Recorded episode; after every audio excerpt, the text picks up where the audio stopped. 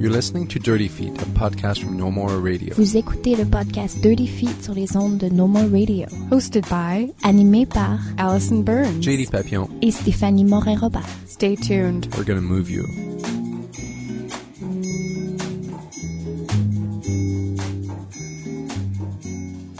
Alors voilà, un autre épisode de Dirty qui s'en vient. Donc euh, cette semaine, vous avez moi, Jean-Daniel Papillon. Aujourd'hui, on va s'entretenir avec Lina Cruz, qui présente la pièce Imaginarium, euh, Ne pas nourrir les animaux à l'Agora de la danse. Euh, Lina va nous parler de beaucoup, beaucoup de choses. Elle va nous parler entre autres justement de son parcours, bien sûr. Euh, elle qui, qui vient de la, la Colombie, mais qui, qui s'est déplacée beaucoup avant d'arriver à Montréal et qui justement l'aspect communautaire qui est très présent dans la pièce, euh, l'aspect nourriture qui est rassembleur également et euh, plusieurs autres détails comme ça de comment elle a elle a, a créé un petit peu ce ce groupement là sur scène pour sa nouvelle pièce de groupe. Et ensuite, on va avoir Caroline Gravel qui vient nous parler de son solo qui a d'abord été présenté dans l'ancien espace du Judson Church Theater, euh, donc euh, présenté par Dance Space New York. Euh, et c'est un solo qui a énormément évolué depuis. C'est un solo, solo qui est très personnel pour elle. Elle s'est vraiment concentrée sur sa propre corporalité, sur tout ce qui a fait d'elle la bougeuse qu'elle est maintenant. Donc ça va être un épisode très intéressant avec deux femmes très articulées et intéressantes. うん。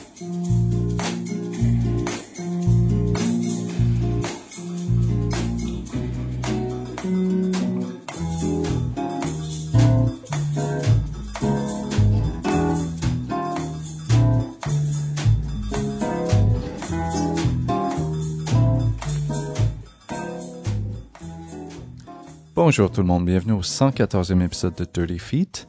Euh, donc avec nous aujourd'hui, on reçoit la chorégraphe Lina Cruz qui va présenter une nouvelle création à l'Agora de la danse à Montréal bien sûr, les 21, 22 et 23 janvier à 20h. Donc euh, c'est une production de Fila 13, la compagnie de, de Madame Cruz, et le nom de la pièce s'appelle Imaginarium ne pas nourrir les animaux avec un point d'exclamation à la fin, ce qui est bien important. Donc, euh, tout d'abord, euh, bonjour Lina, vous allez bien aujourd'hui? Oui, merci. Oui, J'adore votre le titre de votre émission. Merci. Je Hein? me questionne à chaque jour sur le, le choix du titre qu'on a fait, mais euh, je pense qu'il y a, il y a de quoi de très, euh, très intéressant dans le titre. Euh, donc, euh, Madame Lina Cruz, euh, cette, cette nouvelle pièce-là, c'est une nouvelle création que vous faites, c'est une pièce de groupe. Ça va être une soirée euh, complète à vous à, à l'Agora de la danse. Oui. Euh, c'est la première pièce de groupe que vous présentez à Montréal depuis 2010. Oui. Donc, ça fait quatre ans. Oui, des- des- ouais, c'est ça. Bah, à Montréal, ensuite, on l'a, c'était Soupe du jour à l'époque, et puis on l'a présenté ailleurs aussi par la suite, et j'ai fait des solos aussi euh, Donc, c'est- vous avez fait des solos euh, beaucoup dans le milieu de- des maisons de la culture. à le disait Montréal, avant oui. l'épisode.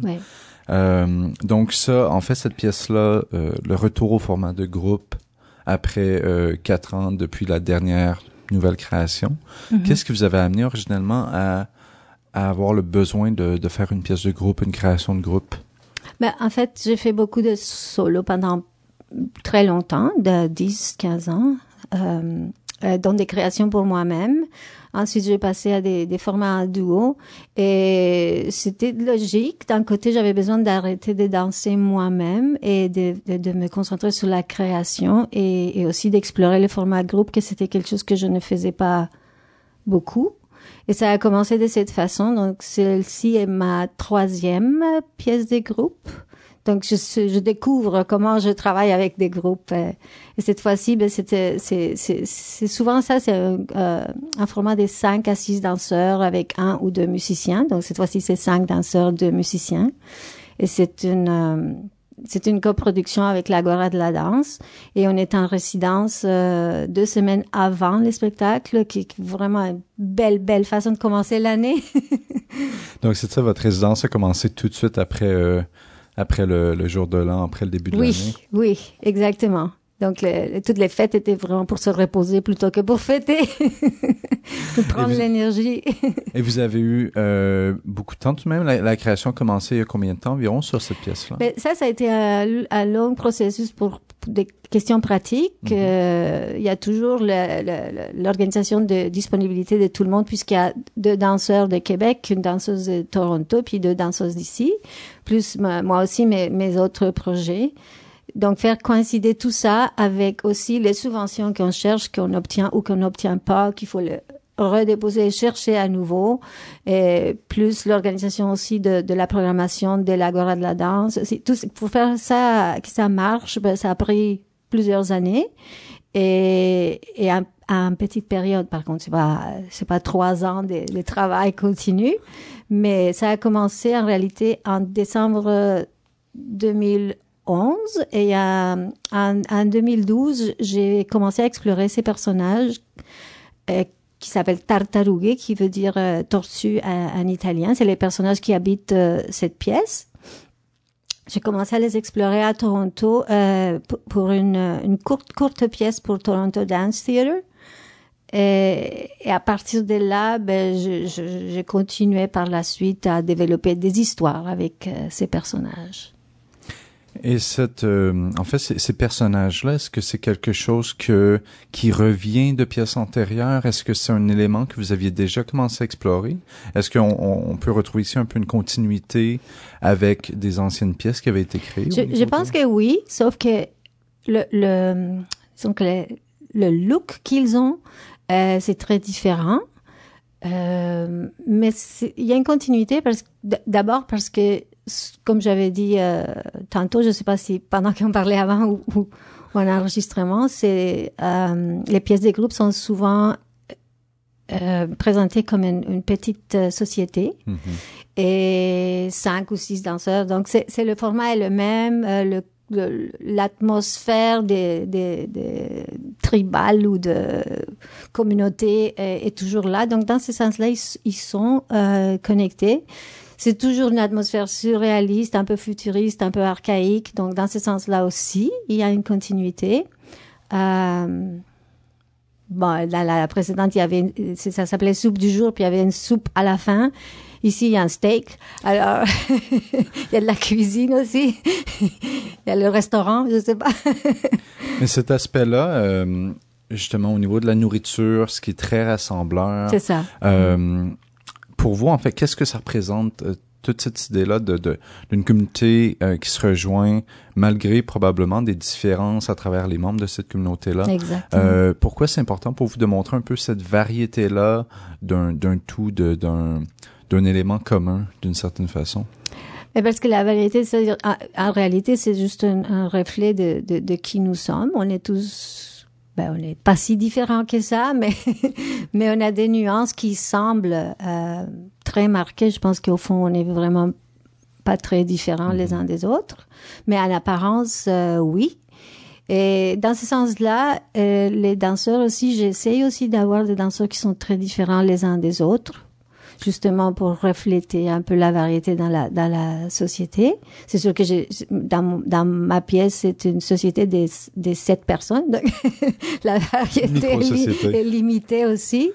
Et et puis ben la nourriture c'est ce qui donne c'est ce qui donne euh, origine à, à, à toute l'organisation de la société, c'est clair parce qu'on a besoin de manger, puis puis euh, c'est qui contrôle la nourriture et comment on fait pour avoir de la nourriture, comment on organise la société pour que tout le monde puisse manger. Enfin, c'est essentiel. Il y a, il y a un, un aspect un peu discordant au niveau de, de ce que vous dites en ce moment et le titre. Donc, je suppose qu'il y a une certaine source de d'ironie dans, le- dans Oui. le titre avec ne pas nourrir les Ben animaux oui. alors que c'est à propos de ça. De Oui. quelle façon est-ce que euh, ce, ce, ce côté ironique-là ou euh, ce jeu avec les attentes-là euh, vient propulser votre création, vous direz? Euh, ben, en réalité, c'est c'est, euh, ben, cette phrase c'est beaucoup utilisée dans les zoos. Ne pas nourrir les animaux, mais en même temps, ils te vendent de la bouffe. Donc, euh, il y a déjà toute une contradiction là. C'est ce que- sûr qu'ils veulent pas qu'on leur donne de la crème glacée ou des, des, des, des chewing gum. Donc, c'est normal qu'ils veulent contrôler.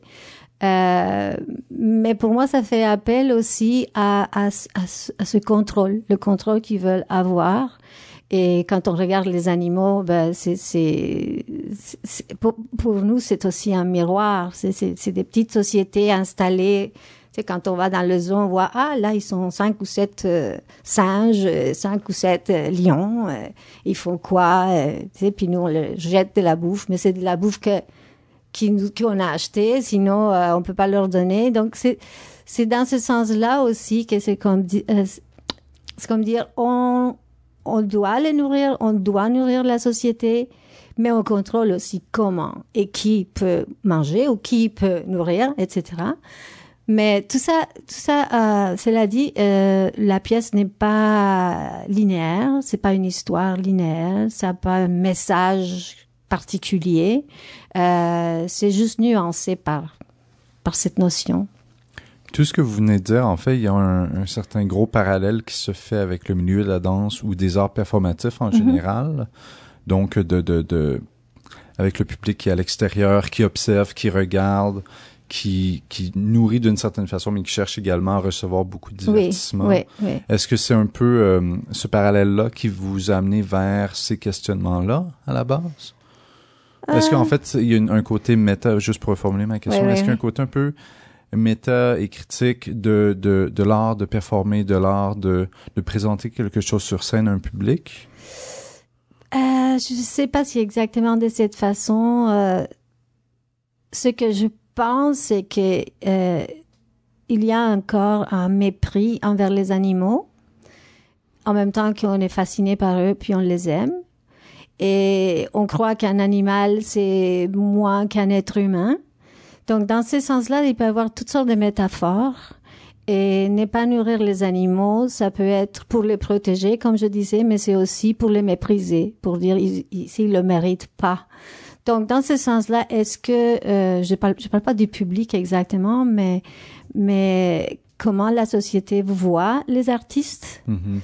Donc là, il peut y avoir une petite métaphore peut-être.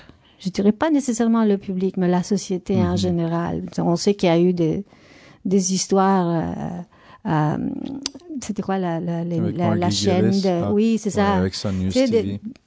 dans ce sens-là il peut y avoir une petite connexion oui En fait, ce qui m'intéresse aussi, c'est que vous-même, votre parcours euh, est, est différent de ce qu'on ce qu'on voit souvent dans le milieu de la scène montréalaise.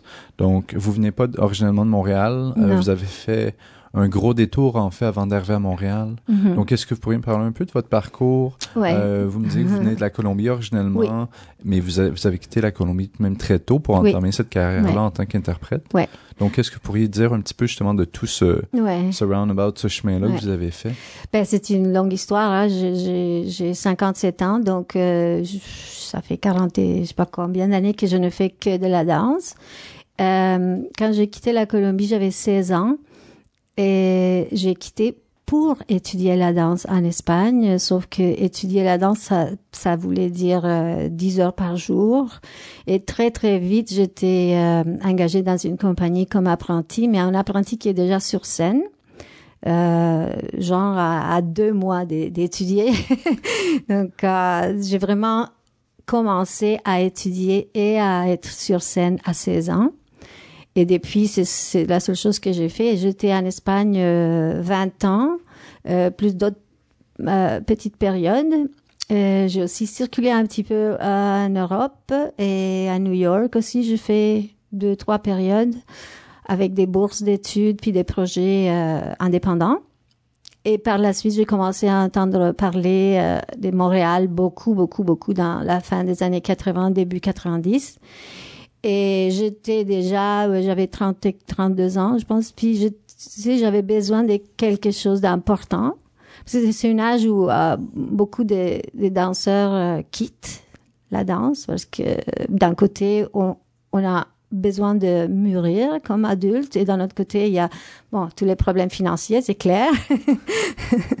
Pour pas, pas pas les juste financier, mais, mais c'est c'est quand même aussi un, un milieu qui est encore limité dans le sens de qu'il y a beaucoup d'artistes et, et, peu de- de- d'occasions de, soit engagé comme danseur ou de présenter ses créations. Donc, euh, il y a ça aussi que l'offre et la demande est, est très déséquilibrée. Donc, dans ce questionnement-là, je voyais euh, Montréal comme euh, un must que je devais découvrir avant de prendre quelque soit de, de décision que- par rapport à, quitter la danse, chose qui n'était pas très claire. Vraiment, je ne me voyais pas quitter la danse, mais, c'est pour ça que je suis venue ici. Euh, J'avais entendu dire qu'il y avait beaucoup de, d'ailleurs, une créativité très particulière et puis euh, beaucoup de travail euh, indépendant, euh, individuel. C'est-à-dire qu'un artiste euh, en danse pouvait être comme un peintre qui fait ses propres toiles euh, au lieu de, de, d'avoir euh, obligatoirement de faire partie de, de toute une organisation. Et je suis venue ici, j'ai trouvé exactement ça et j'étais très heureuse de, de- d'avoir pris ce risque quelque part parce que commencer à zéro à 32 ans, euh, c'est pas c'est pas facile. Non, j'imagine. hein. Cet aspect voyageur-là de votre travail, euh, est-ce que vous sentez que ça, ça vous a beaucoup enrichi au niveau de, de votre créativité maintenant? Parce que euh, vous mentionniez tantôt, vous êtes allé chercher des artistes qui ont des, euh, des parcours ou peut-être des personnalités différentes et vous êtes allé les chercher dans trois villes différentes. Donc, euh, euh, certains d'entre eux viennent de Québec, certains de Montréal, certains de Mhm. Toronto. Euh, pour vous, avoir un peu cette... euh, ce côté euh, multi... euh, non, je pas le bon mot. Multicitadin. Ouais, multi- multicitadin ou en fait qui euh, qui qui qui est riche d'expériences variées, diverses, cette diversité finalement. Ou ça se peut, mais j'aurais pu aussi les trouver ici à Montréal. À Montréal, il y a des danseurs qui viennent de partout. Donc, euh, oui, ils, pe- ils peuvent apporter une certaine richesse, mais moi, je le fais vraiment euh, parce, que ça fait plusieurs années que j'essaye de, de stimuler les collaborations les échanges entre Toronto, Québec et Montréal. C'est long, c'est pas facile, et puis en plus, ben, c'est plus cher que travailler avec les gens qui habitent la même ville. Euh, mais je trouve ça important parce que le pays est très grand, mais, mais les villes sont très isolées et les communautés artistiques sont isolées aussi. Donc, ça, c'est la vraie raison pour laquelle euh, j'essaye d'avoir euh, des interprètes de Québec et de Toronto. Je dirais plus loin, mais là, ça serait encore plus compliqué si je- à chaque fois je voulais avoir quelqu'un de, de Victoria ou de euh, Rouen Oranda, je sais pas. Et euh, pour re- revenir un petit peu à la pièce, euh, donc Imaginarium ne pas nourrir les animaux. Euh, une des descriptions en fait qu'on retrouve dans, dans le communiqué de presse, c'est c'est le côté délire. Euh, vous avez mentionné vous-même le, le côté surréaliste Mhm. de votre approche à la création. Euh, Qu'est-ce que vous pourriez nous en dire exactement de ce côté-là? Euh, ben, j'aime beaucoup les rêves. Je suis fascinée par, par les images qu'on peut avoir dans les rêves qui, qui, qui semblent ne faire pas de sens et qui, au fond, on les accepte parce que, parce que ça existait dans le rêve. Donc, on les accepte parce qu'on dit, ben, c'est pas réel, donc, euh, why not? et, et dans ce sens-là, j'essaye dans le travail de, de me laisser aller dans, dans, dans une certaine liberté et c'est ça qui peut être traduit comme un délire, justement. Et au niveau de, du jeu entre euh, cet aspect surréaliste-là, euh, cet aspect plus délire, plus rêve, mais les, les réalités euh, pratiques en fait de, de la scène, de présenter sur scène, Mhm, mhm. des limites du corps, des limites justement de ce qui peut être, juste au niveau financièrement, au niveau de la Ouais, scénographie. exactement. Le Euh, temps. ouais. Comment vous jonglez avec tout ça en fait pour, pour essayer d'aller représenter cet univers-là, Ouais. surréaliste, cet, cet univers-là qui, qui Ben, tient au mhm. rêve? Oui, oui, c'est vraiment, c'est une superbe question parce que c'est- on est limité, c'est clair qu'on est limité, donc il faut être très pratique en même temps que, Et c'est une question d'organisation, il faut faire des choix, il faut laisser tomber des idées parce qu'on n'a pas le temps, on n'a pas le budget ou ça, ça marche pas. Et S'il y a des choses qui marchent mieux dans une salle que dans une autre, donc il y a souvent, il faut avoir déjà en tête une, une alternative, euh, si jamais ça marche mieux, une, autre. Donc faire des choix dernière minute quelque part. Euh, il faut être très pratique, c'est ça, puis être prêt à, à, à accepter ce qui est faisable et ce qui n'est pas faisable. Et au niveau de l'espace, euh, comme vous avez mentionné, il y a eu euh, une résidence de deux semaines, Ouais. ce, qui est, ce qui est très bien d'un Ah, espace comme ça parce que Ouais. faut d'une certaine façon apprendre à, à le comment dire? Apprivoiser. à l'apprivoiser Mhm. exactement c'est le Mhm. mot que je cherchais merci euh, c'est un espace dans lequel vous avez présenté mais à chaque fois l'espace va être différent l'énergie va être différent. différente C'est sûr que c'est différent selon, selon la pièce. euh, c'est sûr. C'est très différent. Euh, deux semaines, c'est un, c'est un luxe. Euh, comme je disais tantôt, on apprécie énormément. Ça veut pas dire qu'on a réussi, mais ça aurait été pire si on n'avait pas eu ça. c'est, comment installer une pièce dans un espace. euh, ben, c'est essentiel. C'est le cadre. Surtout quand on veut, on veut euh, établir un univers qui est un, comme on disait, un petit peuple, ben, le terrain est la scène, donc, euh, ouais. Puis, puis, dans le côté pratique aussi, parce qu'il y a la scène, mais combien de temps, de budget, Mhm. etc., on a pour transformer la scène, peut-être pas beaucoup, donc de quelle façon on le fait. Il y a tout ça qui rentre en jeu. Donc, avoir deux semaines, c'est fantastique. Ouais. Et un espace comme ça, un espace comme l'Agora qui peut être euh, pas, pas traumatisant, mais des fois qui peut, qui peut faire peur un peu aux artistes, aux interprètes Mhm. aussi, aux chorégraphes, parce que c'est un, un black box qui est avec des plafonds très hauts, Oui, vrai. euh, qui est un haut. grand espace Mhm. qui peut sembler euh, difficile à combler, puis parfois des, ça peut être Mhm. difficile de remplir l'espace pour Mhm. certains. Euh, avec une pièce de groupe, c'est moins, c'est moins difficile probablement qu'avec un solo. Par contre, euh, cette peur de ne pas assez remplir l'espace euh, revient Mhm. souvent quand on en parle. Euh, pour vous, exactement, est-ce que c'était une crainte ou est-ce que vous vous êtes dit non, au niveau du, du corps, le corps va remplir, Mm. le, la théâtralité va remplir, la Mhm. scénographie va remplir? Non, je le tiens en compte. J'essaie de tenir en compte euh, toujours euh, les différents espaces. Euh, avec l'Agora, c'est c'est sûr que particulièrement, oui, le plafond est haut, mais mais je, je crois souvent la, la, la projection, c'est sûr que la projection des artistes sur scène est importante et si on inclut dans la projection qu'il y a, tu sais, que le ciel est très haut, donc c'est un petit village avec un ciel très très haut. non, non, ça va. Puis euh, au niveau de la scénographie, vous avez mentionné que bon, on, on, on essaie de voir dans cet espace de temps qu'est-ce qui va être possible. Euh, pour vous, le, le- l'espace scénique va avoir l'air de quoi, juste euh, C'est très simple en fait. C'est très simple. Euh, c'est les les formes, les compositions et les éclairages qui font euh, surtout les images. Euh, oui, un peu un peu comme dans un rêve. C'est- assez simple. Il y a un petit coin de, du piano avec des instruments, puis un balcon pour une chanteuse, euh, quelques miroirs par terre, euh, peut-être le reflet des de l'humanité puis de l'animalité. Euh, c'est tout. Et des tasses de thé.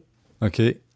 Je vais revenir aux tasses de thé euh, plus tard, mais euh, vous avez également dans cet espace-là des, euh, des musiciens qui vont performer live, si je me trompe Oui. pas, Oui, et qui vont aider justement à combler l'espace. euh, oui. Et il y a, ben, il y a Philippe Noireau au piano et percussion, objet, objet qui est percussif. Et puis il y a une chanteuse, une mezzo-soprano, Ghislaine Deschambault, qui euh, participe avec sa voix, mais avec aussi des petits instruments, des petits euh, sons. Et les danseurs qui participent au son et aux voix aussi. Donc il y a tout ça qui se mélange avec des tracks euh, préenregistrés. Donc il y a une sonorisation sur scène aussi, pas juste dans, Mhm. pour les musiciens, mais sur la scène. Et au niveau de, de la création euh, avec les artistes, est-ce que il y a la, la- le jumelage du son et du mouvement a été a été facile à faire? Est-ce que vous aviez beaucoup de temps pour amener les musiciens et les danseurs en studio en même temps? Comment vous avez travaillé justement ce Oui, oui, oui. La plupart de, la plupart de, f- de fois, la plupart des répétitions ont été faites avec Philippe Noireau, surtout. Euh, Ghislaine, euh, la chanteuse, elle est venue plus tard. Mais on commence de- assez tôt à, à, à travailler le son intégré au, au mouvement pour évaluer si ça marche, si ça marche pas, euh, si on pourrait l'entendre sur scène ou pas, si ça leur permet aux danseurs de, de bouger en même temps qu'ils font un, un bruit ou un son. Et parce que ça nourrit les personnages aussi, Mhm. évidemment. et ces personnages-là euh, est-ce que est-ce qu'ils ont été élaborés un peu à partir des personnalités même des danseurs? Comment vous avez développé ces ces personnages-là Ah, et théâtralité-là Ouais, ça, ça c'est difficile à dire d'où ça vient parce que aucune Ça vient des rêves. c'est ça. Je pense que ça vient des rêves que je n'ai même pas dans, dans ma mémoire. Mais euh, ben ils sont euh, non non c'est pas c'est pas sur leur personnalité. Euh, j'ai cherché quelque chose qui, qui soit un peu ur- urbain, euh, mais aussi euh, futuriste et, et euh, asexué aussi. Un peu, un peu aussi animal, être humain, un peu machine, mais pas trop. C'est un peu android aussi, un petit peu. Et, et qui peut, qui puisse aussi représenter tant l'homme que la femme. En fait, ils ont pas eux-mêmes, ils ont vraiment pas de sexe, mais mais ils représentent les êtres humains autant que les animaux qui sont pour la plupart mâles ou femelles. Il y a, il très peu d'animaux qui, ont pas de qui ont un seul sexe. Donc c'est dans ce sens-là qu'ils sont euh, eux-mêmes, ils ont pas de sexe, mais ils représentent toutes sortes d'animaux et de et de, les êtres humains. Et puis, comme on disait tantôt aussi, euh, l'ambiance est futuriste, mais elle est archaïque aussi. Et à partir de là, j'ai créé le, personnage que j'appelle Tartarughe, euh, qui veut dire tortue en italien. Euh, je suis fascinée par ce mot et par les tortues aussi, qui sont très lentes et, qui symbolisent la sagesse aussi. Euh, mais c'est sûr que ces tortues-là, le- les tartarugues, les danseurs, euh, ils sont, ils sont un peu sages, mais ils sont aussi très fous, puis dé- désordonnés, puis euh, bordéliques, agressifs, euh, paresseux. Euh, euh, mais ils sont sages aussi. C'est, des, des êtres qui, qui savent euh, apprécier chaque instant de la vie et, et la paix intérieure. C'est, là où viennent les tasses d'été. Euh, c'est, d'ailleurs, leur tasse d'été est vide, ce qui est un symbole de, de, de, de, de, de, sagesse. C'est dans la tasse vide qu'on trouve euh, euh, la, le calme. C'est pas quand elle est pleine, mais quand elle est vide. Euh, donc il y a toute cette symbolique avec laquelle on a joué. Quand on voit, c'est, un personnage qui est, très euh, euh, rambunctious et, qui, qui d'un, coup peut être aussi doux, ludique, tendre, naïf, et sage. Ben c'est ça, c'est nous-mêmes aussi. on est comme ça. Donc, on a répondu finalement pour les tasses de thé un peu. Cette inspiration-là des tasses de thé, par contre, ça vient d'où? Euh, est-ce que c'est, c'est un élément que vous aviez déjà utilisé ou que vous Non. voulez utiliser depuis un Non. certain temps? Non, non, je, je, je sais pas, c'est, euh, bon, moi j'aime beaucoup le thé, mais je- mais il y a aussi la, la, la forme de la tasse. euh, je crois que c'est un symbole qui a, été utilisé euh, depuis très longtemps, euh, comme, euh, comme un symbole de, de luxe, mais aussi de, de méditation. Tu sais, l'heure du thé, c'est quelque chose de, de recueillement, mais ça représente aussi euh, un luxe, les gens qui prennent le thé, ou euh, un peu snob. Ou... Donc, j'aime, tout ce qui peut avoir une ambivalence. Donc, euh, la tasse de thé, définitivement, elle, elle, elle est ambivalente. Et il y a un côté très domestique aussi au thé d'une certaine façon, Oui, vraiment de, ce qui ramène les gens ensemble, de, de quelque chose de réconfortant, de, De de réconfortant, chaud. exactement, exactement. C'est ça. C'est, c'est, c'est ça la tasse vide représente aussi que le, le, le, plus intérieur de, de, de ton être est là dans la tasse parce que Mhm. c'est on se recueille dans une dans une tasse de thé. C'est ça, c'est réconfortant. Bon, le café aussi, mais Euh, pour changer un peu de sujet, euh, vous m'aviez mentionné avant l'épisode que vous avez présenté beaucoup récemment dans les maisons de la culture. oui. Euh, puis un peu pour garder ce sens-là de, de communauté rassembleur, Mhm. euh, cette expérience-là pour vous de présenter dans les maisons de la culture votre travail, c'est comment? Comment est-ce que vous le vivez? Parce que c'est une opportunité qui peut être très riche au niveau du partage, Ouais. de la danse. Euh, Qu'est-ce que vous pourriez nous dire un peu de, de cette expérience-là? Oui, ça fait ça fait des années que je que je présente mon travail. Je pense que tout ce que je fais a été présenté dans les maisons de la culture et j'aime beaucoup ces publics. Euh, c'est d'abord pour moi c'est important de d'avoir un public qui n'est pas habitué à la danse. Il y a comme une certaine réalité qui s'installe et, et j'ai beaucoup de plaisir à, à pouvoir les, les- les rejoindre. Bon, rejoindre, je ne sais pas si je les rejoins toujours, mais au moins on est là ensemble. Mhm. Parce qu'autrement, peut-être que je ne saurais jamais la, la plupart de, des spectacles qu'on présente euh, dans, dans ce qui est le circuit de la danse. Ben, c'est déjà un, un public qui qui est habitué à voir de la danse ou souvent des gens qui font partie de, de mon propre milieu. Et dans les besoins de la culture, il y a des gens qui, qui ne savent même pas pourquoi ils sont là. Et, et c'est toujours intéressant de voir comment ils réagissent. Et ce que je constatais au long de toutes ces années, c'est que, c'est que, euh, au fond, on est, la danse contemporaine n'est pas si inaccessible qu'on le pense. Et souvent, les gens euh, ont peur de venir à un spectacle des danses parce qu'ils savent pas de quoi il s'agit, puis il faut payer un billet, donc ils hésitent. Mais dans les maisons de la culture, comme c'est gratuit, ben ils vont, ils vont, puis ils réalisent que finalement, ben ils comprennent, ils comprennent, ils apprécient, ils ont un bon moment. Et on a des discussions. La plupart des fois que je fais des spectacles, il y a une discussion après. Et c'est très touchant justement de voir que qu'on est accessible, que la danse contemporaine est accessible. Mais avant tout ça, pour le rappeler à tout le monde, on va pouvoir vous voir très bientôt. Donc, en fait, cette semaine, oui, à l'Agora de la danse. Donc, euh, pour rappeler à tout le monde, ça va être présenté à l'Agora de la danse à Montréal, bien sûr. La pièce Imaginarium, Ne pas nourrir les animaux, par les productions Fila 13 avec la chorégraphe Lina Cruz. Ça va être présenté le 21, 22 et 23 janvier à 20h. Ouais. Donc, euh, Lina, merci énormément d'être venue nous parler aujourd'hui. C'était très intéressant. Merci, merci. Puis j'espère que les gens vont venir comme s'ils ils allaient à un zoo. Mais il faut pas oublier de ne pas nourrir les animaux. Non, pas de cacahuètes, donc. pas, pas, pas de chewing gum. Merci beaucoup, Lina. Merci. Et donc, euh, on va aller à une pause euh, juste avant qu'on se quitte. Lina, est-ce que vous pourriez introduire l'ex- l'extrait musical qu'on va entendre?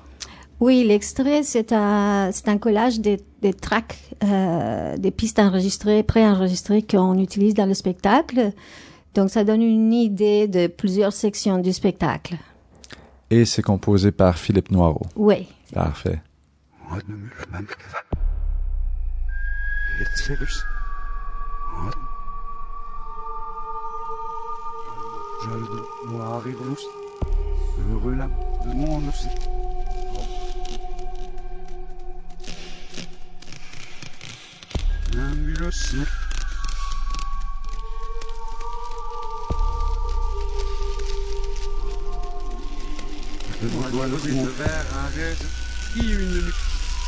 Tout animal a droit des vacances, à condition qu'elles soient douloureusement courtes et fatigantes. Nul ne serait attaché à son maître, sauf si c'est son maître qui en décide.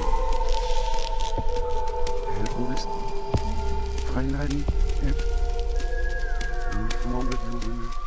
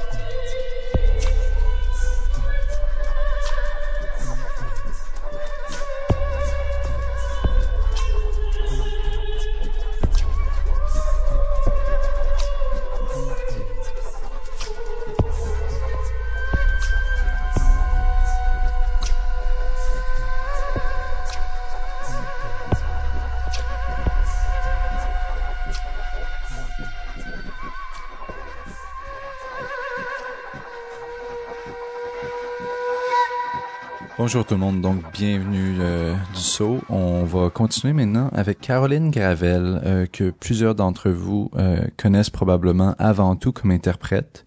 Elle a dansé pour beaucoup, beaucoup de gens. On va la laisser en parler un peu par elle-même. Mais là, elle nous présente en fait sa propre création, qui est un solo sur elle-même. Une création en fait qui vit depuis quelques années déjà, qui a passé à travers différentes itérations qu'elle avait présentées entre autres euh, au Judson Church Theatre, qu'elle avait présenté à Vancouver, qu'elle avait présenté à Montréal, mais plus dans un format euh, work in progress, et qui maintenant va être présenté cette semaine à Tangente, euh, dans le cadre d'une soirée partagée avec euh, Sarah F. Grant, qui va présenter le Guillaume Lambert Show, et euh, Caroline va présenter, elle, sa pièce qui est Ma mère est un homme alpha. Donc ça, ça va être euh, en fait cette semaine, comme on disait, les 22, 23 et 24 janvier à 19h30 et le 25 janvier à 16h. Donc tout d'abord, euh, bonjour Caroline, ça va bien? Oui, ça va bien, merci. Donc euh, cette pièce, bon, comme je disais un peu euh, en commençant, beaucoup de gens vont te connaître avant tout comme interprète. Euh, t'as, t'as dansé pour beaucoup de gens, t'as dansé pour des chorégraphes assez variés. Qu'est-ce que tu pourrais nous parler un petit peu de ton parcours euh, justement en tant qu'interprète? Mon parcours en tant qu'interprète, euh, ben disons que j'ai commencé à danser euh, vraiment, euh, ben ouais, professionnellement en 2002 à la sortie de mon baccalauréat en danse contemporaine que j'ai euh, fait à l'UCAM. Euh, ben j'ai travaillé avec Marie-Julie Asselin qu'on a un peu oublié parce qu'elle a un peu quitté la chorégraphie, mais qui était au départ dans le Carpe Diem, Emmanuel Joute et toute cette belle gang là. j'ai dansé pour euh, Frédéric Gravel, qui a été un collègue euh, euh, de mes études, qui était euh, étudiant à la même époque que moi. Donc, Frédéric Gravel, que, que j'aime beaucoup. J'ai dansé, je danse plus récemment pour Catherine Godet, qu'on connaît pour ses pièces Je suis un autre et sa plus récente pièce Au sein des pleurettes vertus, qui a été présentée au FTA la saison dernière. Jean-Sébastien Lourdet, qui est un, un, chorégraphe avec qui je collabore aussi assez souvent. Euh, Daniel Éveillé, avec qui j'ai euh, dansé, la compagnie avec qui j'ai dansé pendant quatre ans. Euh, qui d'autre, qui d'autre, euh, Andrew Turner, qui présente aussi bientôt à Tangente en mai. Et une nouvelle collaboration cette année, Jacques Poulain-Denis, avec qui j'ai beaucoup de plaisir en ce moment. Euh, voilà, c'est pas mal ça. Comment dire, euh, mon parcours d'interprète. J'ai été formée en, en, danse classique au départ. Euh, puis à un moment donné, ben c'est ça, j'avais envie de d'un autre type de corps, de vivre mon corps autrement finalement. C'est ça qui m'a qui m'a euh, qui a fait que j'ai j'ai j'ai exploré davantage la danse contemporaine et que là finalement de fil en aiguille euh, j'ai fait mon bac à l'UCAM en danse contemporaine pratique artistique donc euh, en interprétation et tu mentionnais aussi, euh, avant, quand on discutait avant le, le début de l'entretien, euh, que tu avais fait un peu de chorégraphie tout de suite après euh, être sorti du, du bac à l'UCAM. Tu avais fait un petit peu euh, de chorégraphie à ce moment-là. Et ensuite, tu es vraiment embarqué dans le cycle de l'interprète. Qu'est-ce qui maintenant, pour Ma mère est un homme alpha, qu'est-ce qui s'est mis en place pour te ramener vers euh, ce, ce, ce désir-là de chorégraphier, de, de chorégraphier ce solo-là? Euh, en fait, euh, je, je peux te corriger, c'est ma mère est un mâle alpha, pas un homme. Qu'est-ce que je dis? Ah, oui, ma mère, ma est, un mâle, un, alpha. Un, un homme alpha, ouais. Ma mère est un mâle alpha, pour qu'il n'y ait pas de confusion. Euh, en fait, c'est une opportunité. Euh, c'est une pièce qui a été euh, commissionnée par euh, Noémie Solomon et Jen Joy du Dance Space à New York. Euh, Noémie, c'est, c'est, écoute, c'est, c'est une connaissance euh, qui, qui est revenue à Montréal, qui, qui m'a re, comme, qui a recommuniqué avec moi. Et puis, euh, ben c'est ça, c'est une opportunité. Et puis, qui s'est présentée à moi.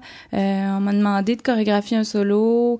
Euh, et puis, euh, ben en fait, ça faisait, c'est ça, j'ai sauté sur l'occasion parce que ça faisait quelques années euh, que le désir de euh, reprendre ce rôle du chorégraphe était présent.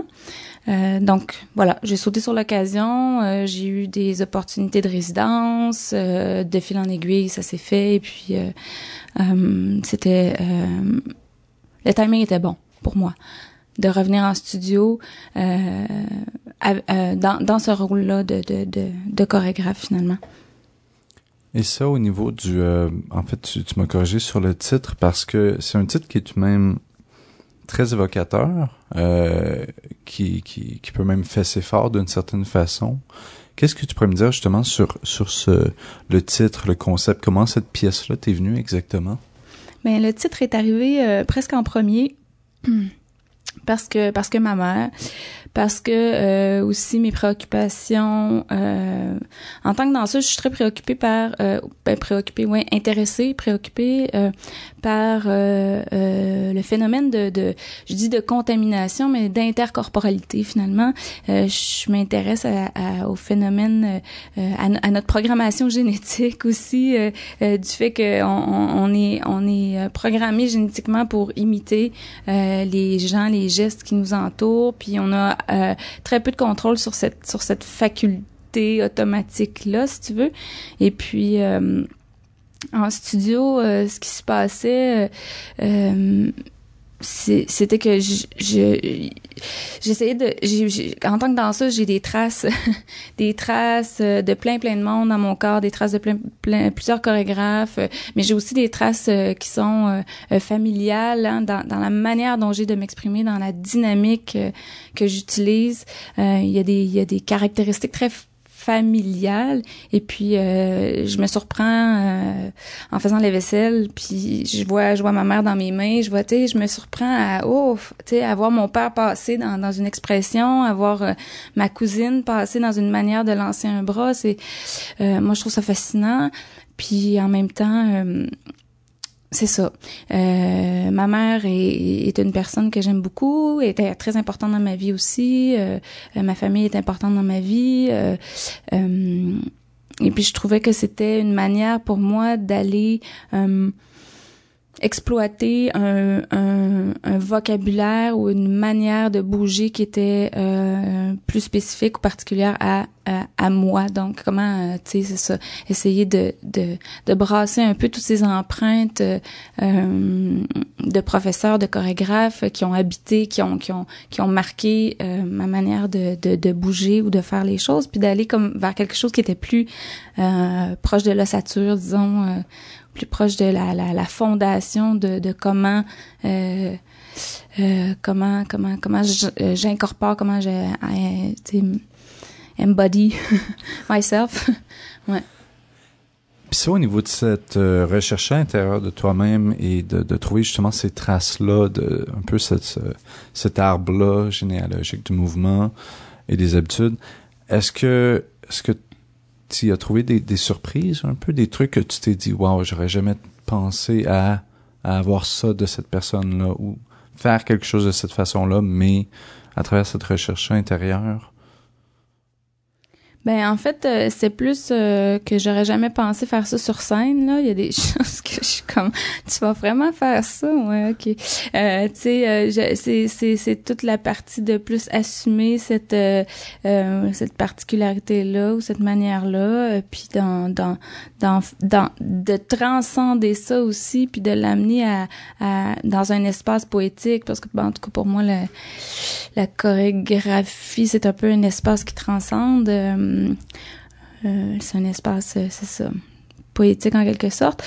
Donc, euh, c'est plus à ce niveau-là, je dirais, de, de comme d'assumer puis de, de faire. C'est mon matériau, c'est le matériau, et puis on va le, on, on, va transcender sa, sa, sa brutitude euh, pour l'amener dans un espace qui va euh, euh, euh, aller vers l'extérieur, là, aller vers euh, quelque chose de plus euh, universel ou en tout cas qui, qui pourrait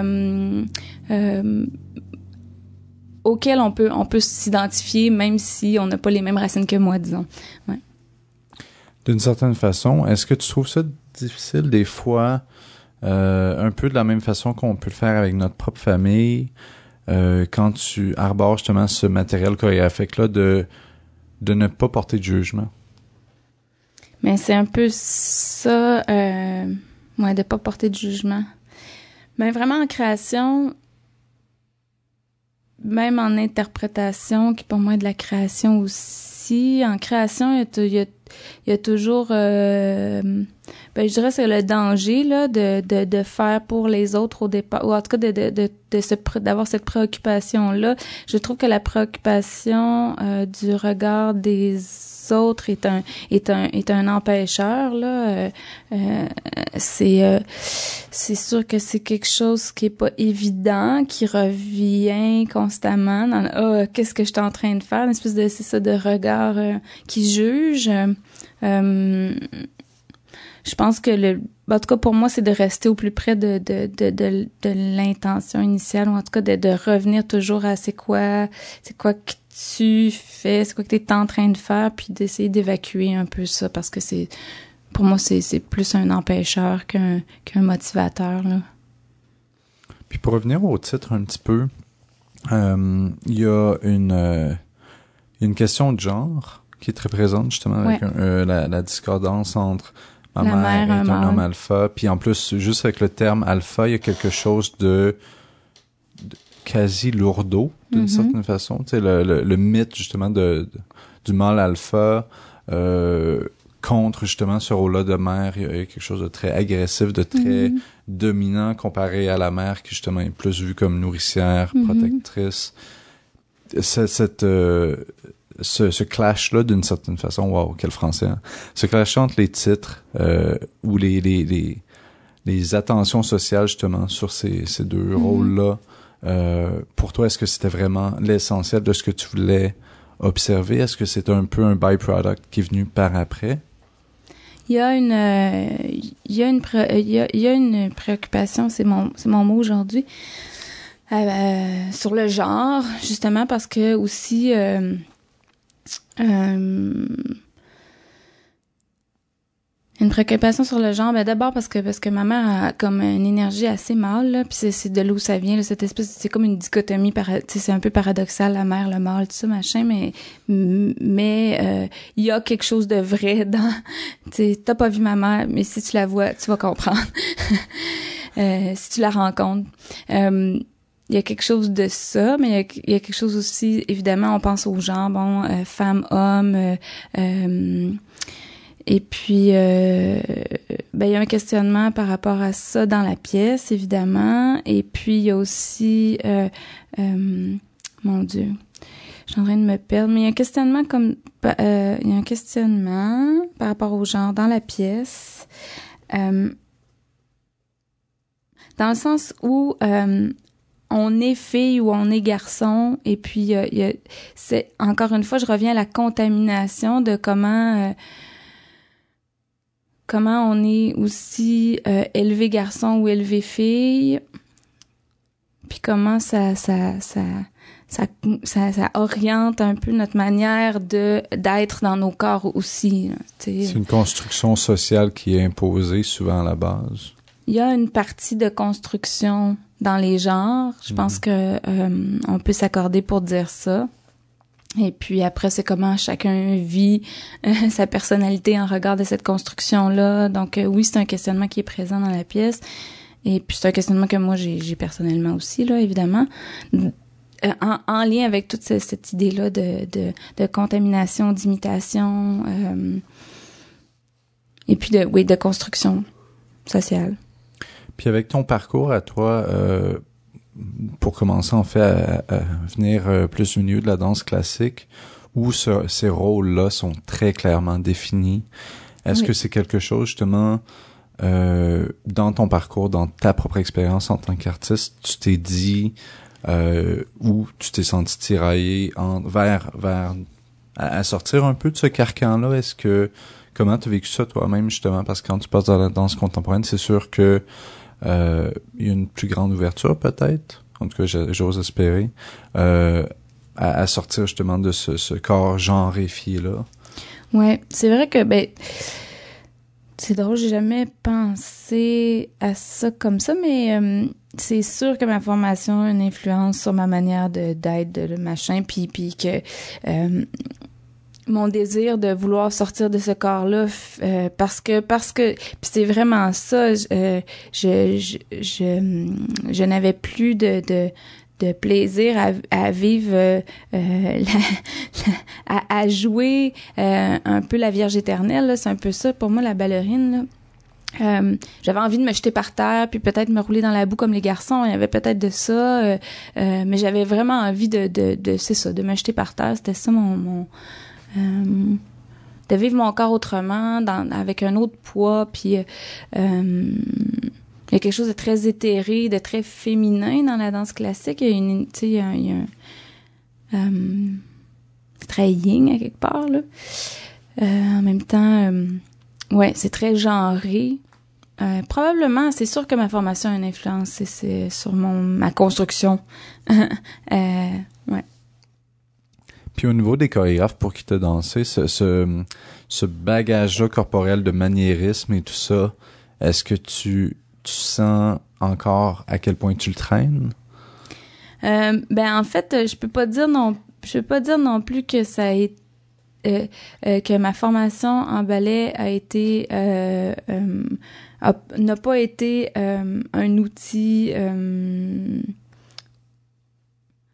qui m'a euh, je veux dire euh, ça m'a ça ça m'a servi beaucoup cette formation là autant j'ai dû transformer ma manière de de de, de de concevoir parce que c'est deux manières de concevoir son corps puis de vivre son corps c'est certain euh, autant je peux pas renier ce que j'ai acquis non plus parce que j'ai acquis des choses qui qui qui, qui sont qui restent puis qui dont dont dont, dont je profite dans dans dans dans dans mon travail comment dire. Ouais.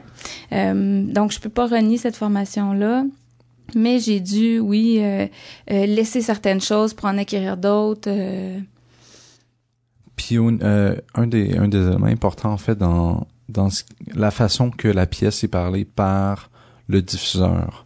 En tout cas dans le, le texte. comment c'est présenté? Exactement. Ouais. Euh, un des termes importants selon moi, c'est le terme limitation que toi t'as toi-même mentionné ouais plutôt.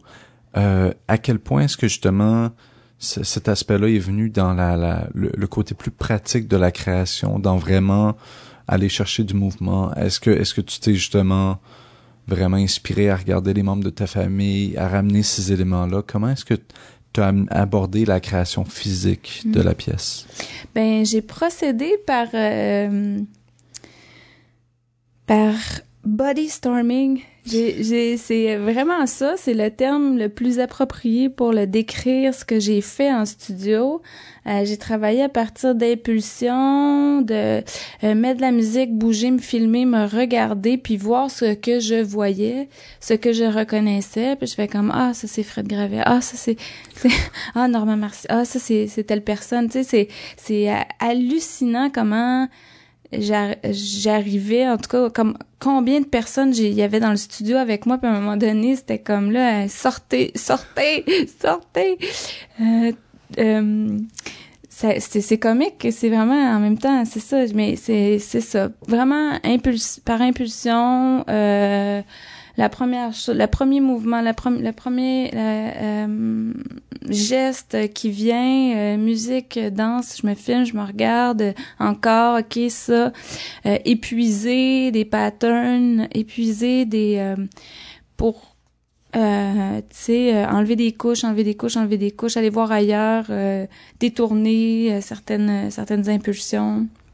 Fait que c'est ça. J'ai vraiment body stormé. Puis cette pièce-là, euh, si, on, si on le prend un peu comme un, un- un historique de la danse pour toi, euh, au niveau de l'espace de présentation où ça a été fait en première, la première Mm. fois avec le Dance Space New York, euh, il y, a, il y a quelque chose de très mythique là-dedans. Donc c'est l'ancien espace de Ouais. Judson Church. Ouais. J'aimerais vraiment ça entendre. On en a discuté un peu, euh, je me souviens d'une discussion qu'on avait à propos de ça, mais Mm. Il y a de quoi de vraiment fascinant en fait dans cette expérience-là parce que pour quelqu'un qui aime la danse, pour quelqu'un qui danse, il, on peut pas s'empêcher de, de, de un peu mettre un- sur un piédestal cet espace-là. Complètement. J'aimerais ça savoir justement comment tu l'as vécu ça.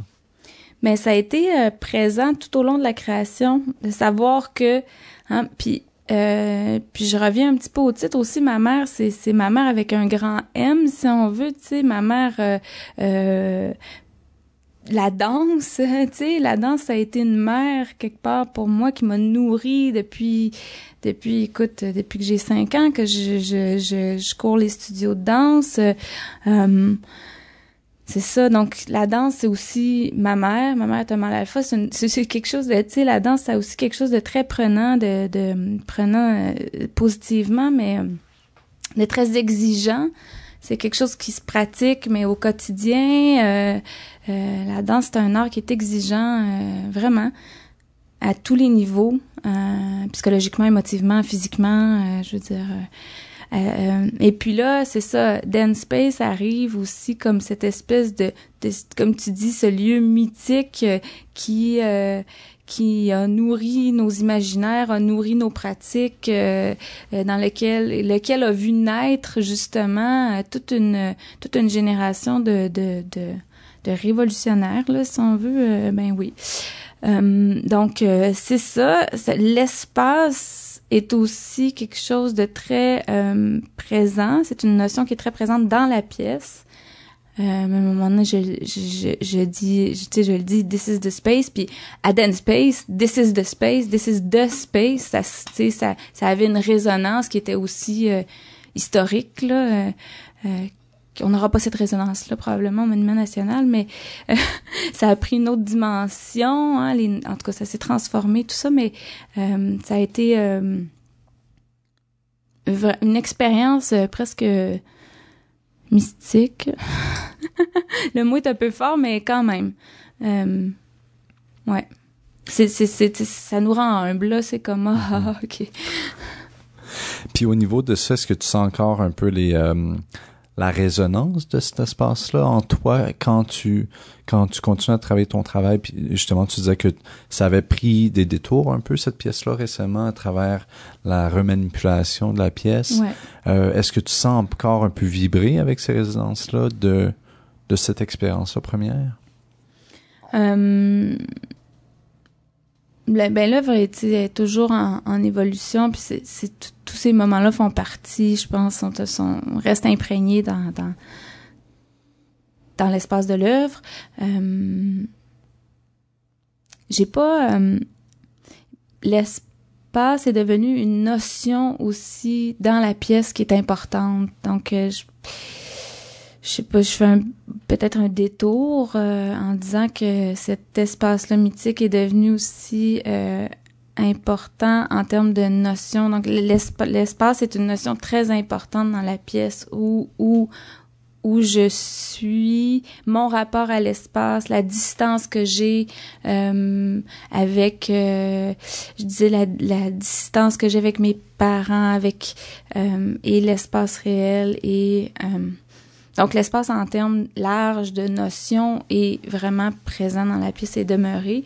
Euh, Peut-être que ça a pris ce détour-là. Euh, mais c'est ça, ça a été, on peut pas dire que ça n'a pas été important là, dans, dans le travail. Bon, pour le monde qui sont pas en studio avec nous, c'est sûr que vous pourrez pas voir, mais Caroline, quand tu parles de ton travail en ce moment, il y a de quoi de hyper fébrile, il y a, tu gesticules énormément, tu as frappé le micro probablement six fois à date. Oui, Euh, c'est vrai. Est-ce que pour toi, à travers un processus comme ça, qui est un processus long, qui est un processus qui justement a pris des années pour se rendre à maintenant, est-ce que tu réussis toujours à trouver cette même fébrilité-là dans ton corps quand tu le travailles, euh, ces mouvements-là qui, qui ont développé et qui ont quelque chose de tellement inné? Est-ce que tu sens encore tu sais, ça vient, là, c'est moi qui gesticule, mais ça vient te chercher vraiment dans les tripes quand Ouais. tu le danses? Ben, tu vois, justement, euh, quand j'ai commencé la reprise, euh, je m'ennuyais un peu. Euh, Peut-être, ben, je suis vraiment confidence, là. Euh, Peut-être que c'est pour ça que j'ai eu besoin de changer des choses, euh, pour la actualiser dans mon présent, dans mon corps, dans... Euh, la l'œuvre finalement qui qui en- encore une fois demeure la même pièce mais bizarrement ça demeure la même pièce je dirais. Euh, oui avec la recréation avec euh, cette ce- cette liberté là que j'ai en, tant que chorégraphe interprète interprète de l'œuvre euh, avec euh, grâce à cette liberté là que j'ai euh, de, de vraiment actualiser l'œuvre. Oui, oui, oui, je, je, je suis stressée, j'ai peur, je, Euh, j'ai peur, mais je suis excitée en même temps, euh, la fébrilité, euh, euh, ouais. Mais c'est ça, j'étais vraiment dans un OK, euh, next, next, next. Je passais les affaires, puis c'était comme oh, OK, next, next, next. Puis on a vraiment travaillé justement, OK, non, il faut que faut que les choses s'imprègnent, s'impriment. Les gens ils l'ont pas vu, ils savent pas de quoi tu parles. Tu peux pas aller plus vite que le que le texte. Fait que euh, je trouvais des moyens de garder cette fébrilité là vivante là. Oui, c'est sûr. Bon, on en parle beaucoup en fait de, du format solo de ta pièce sur toi-même. Par contre, euh, cette création-là, elle vient pas juste de toi, elle vient aussi de, de tous les exemples que tu as eu auparavant de tout ce background euh, génétique-là et généalogique. Par contre, il y a aussi beaucoup de gens qui t'ont aidé à travers la création. Qu'est-ce que tu peux nous dire justement sur les différents collaborateurs avec qui tu as travaillé? Ben en fait, c'est ça, la, recréation m'a permis de, de vraiment m'attarder à, à, à, la lumière, comment, comment vraiment l'éclairer. euh, et puis j'ai fait appel à Jean-François Bernier, qui est un support euh, vraiment, euh, qui était vraiment génial. On a eu euh, justement début janvier là, une résidence. À la Maison de la Culture Mont-Royal, résidence pour euh, vraiment travailler cette lumière-là. Puis on a euh, réussi à, à, à développer euh, un dialogue euh, dynamique, fluide, tout ça. Je suis vraiment contente. Euh, donc Jean-François qui qui fait aussi la scéno, il est vraiment il est l'homme à tout faire là, scéno, direction technique et conception d'éclairage. Et puis depuis le début de la création aussi, il y a Sophie Michaud qui me suit, qui est là. Comme je viens de le dire, euh, justement depuis le début. Donc, elle a vraiment suivi euh, tous les rebondissements euh, qu'a vécu la pièce. Euh, donc, Sophie qui est conseillère artistique sur le projet. Euh, euh, c'est les, collabora- les collaborateurs proches qui, euh, qui me soutiennent là-dedans. Au niveau de la, la, la pièce, euh, bon, on a mentionné beaucoup, beaucoup, beaucoup le corps. Euh, Est-ce qu'il y a également un aspect musical, sonore qui est apporté dans la pièce? Ah oui, il y a une trame, ben, ouais, il y a une trame sonore. Moi, la musique, pour moi, c'est, c'est, euh, c'est super important. Euh, c'est super important parce que ça m'influence tellement. On change la trame. Euh, Quand je travaille en studio avec d'autres chorégraphes aussi, la musique, ça, ça porte tellement. Et le silence est aussi très un, élément musical, sonore. Vraiment important pour moi, je trouve aussi, qui, euh, qui met en contraste, euh, qui, euh, qui permet euh, toute une atmosphère. Euh,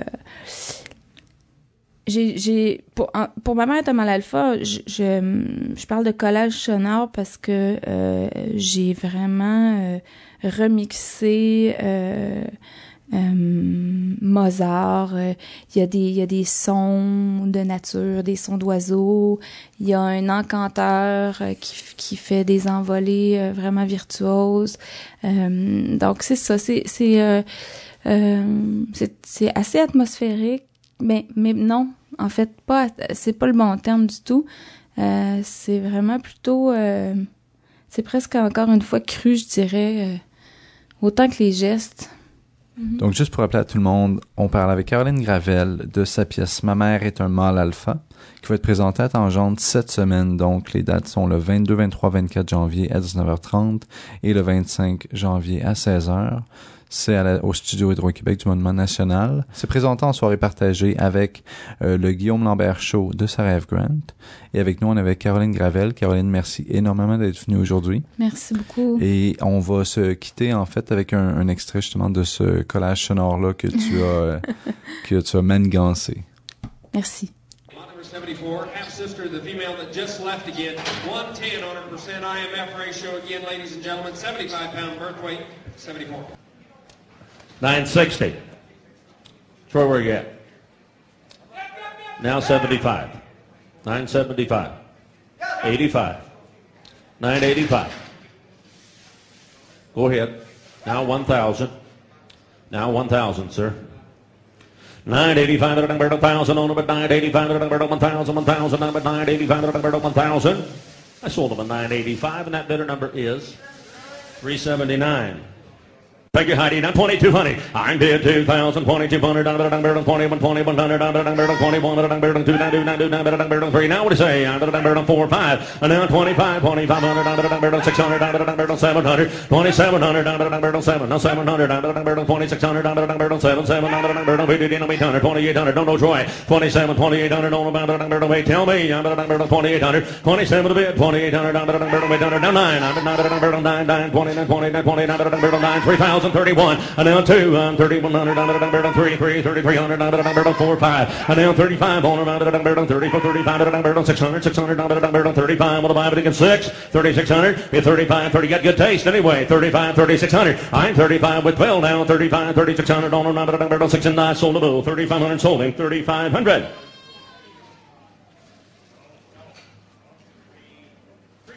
340, 340 is the buyer. Thank you. Next pull into the ring.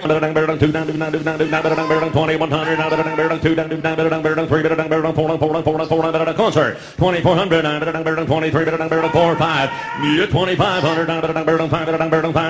and now 6, sir,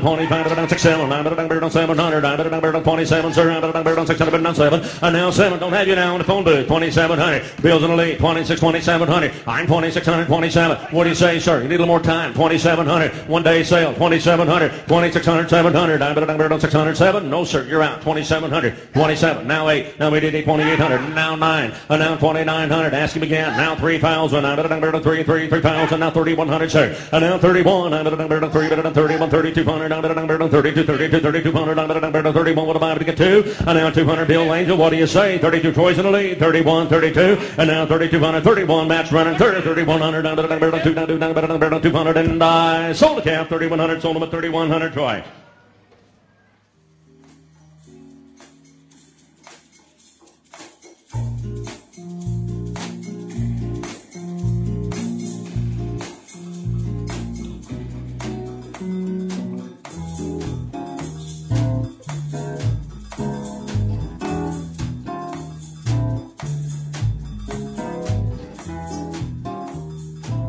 Dirty Feet was previously recorded at the Montreal Improv Theatre and is currently recorded out of Mainline Theatre. Thanks, dudes. Dirty Feet est produit et animé par Produced and hosted by Allison Burns. JD Papillon. et Stéphanie Moret-Robert. You can find out more about our show at nomoreradio.com, follow us on Twitter at Dirty Dirty Feet, and find us on Facebook at Dirty Feet Podcast. Vous pouvez écouter tous nos épisodes sur notre site web ou vous pouvez vous abonner également sur iTunes à notre podcast. Listen to past episodes on the website or subscribe to the podcast on iTunes.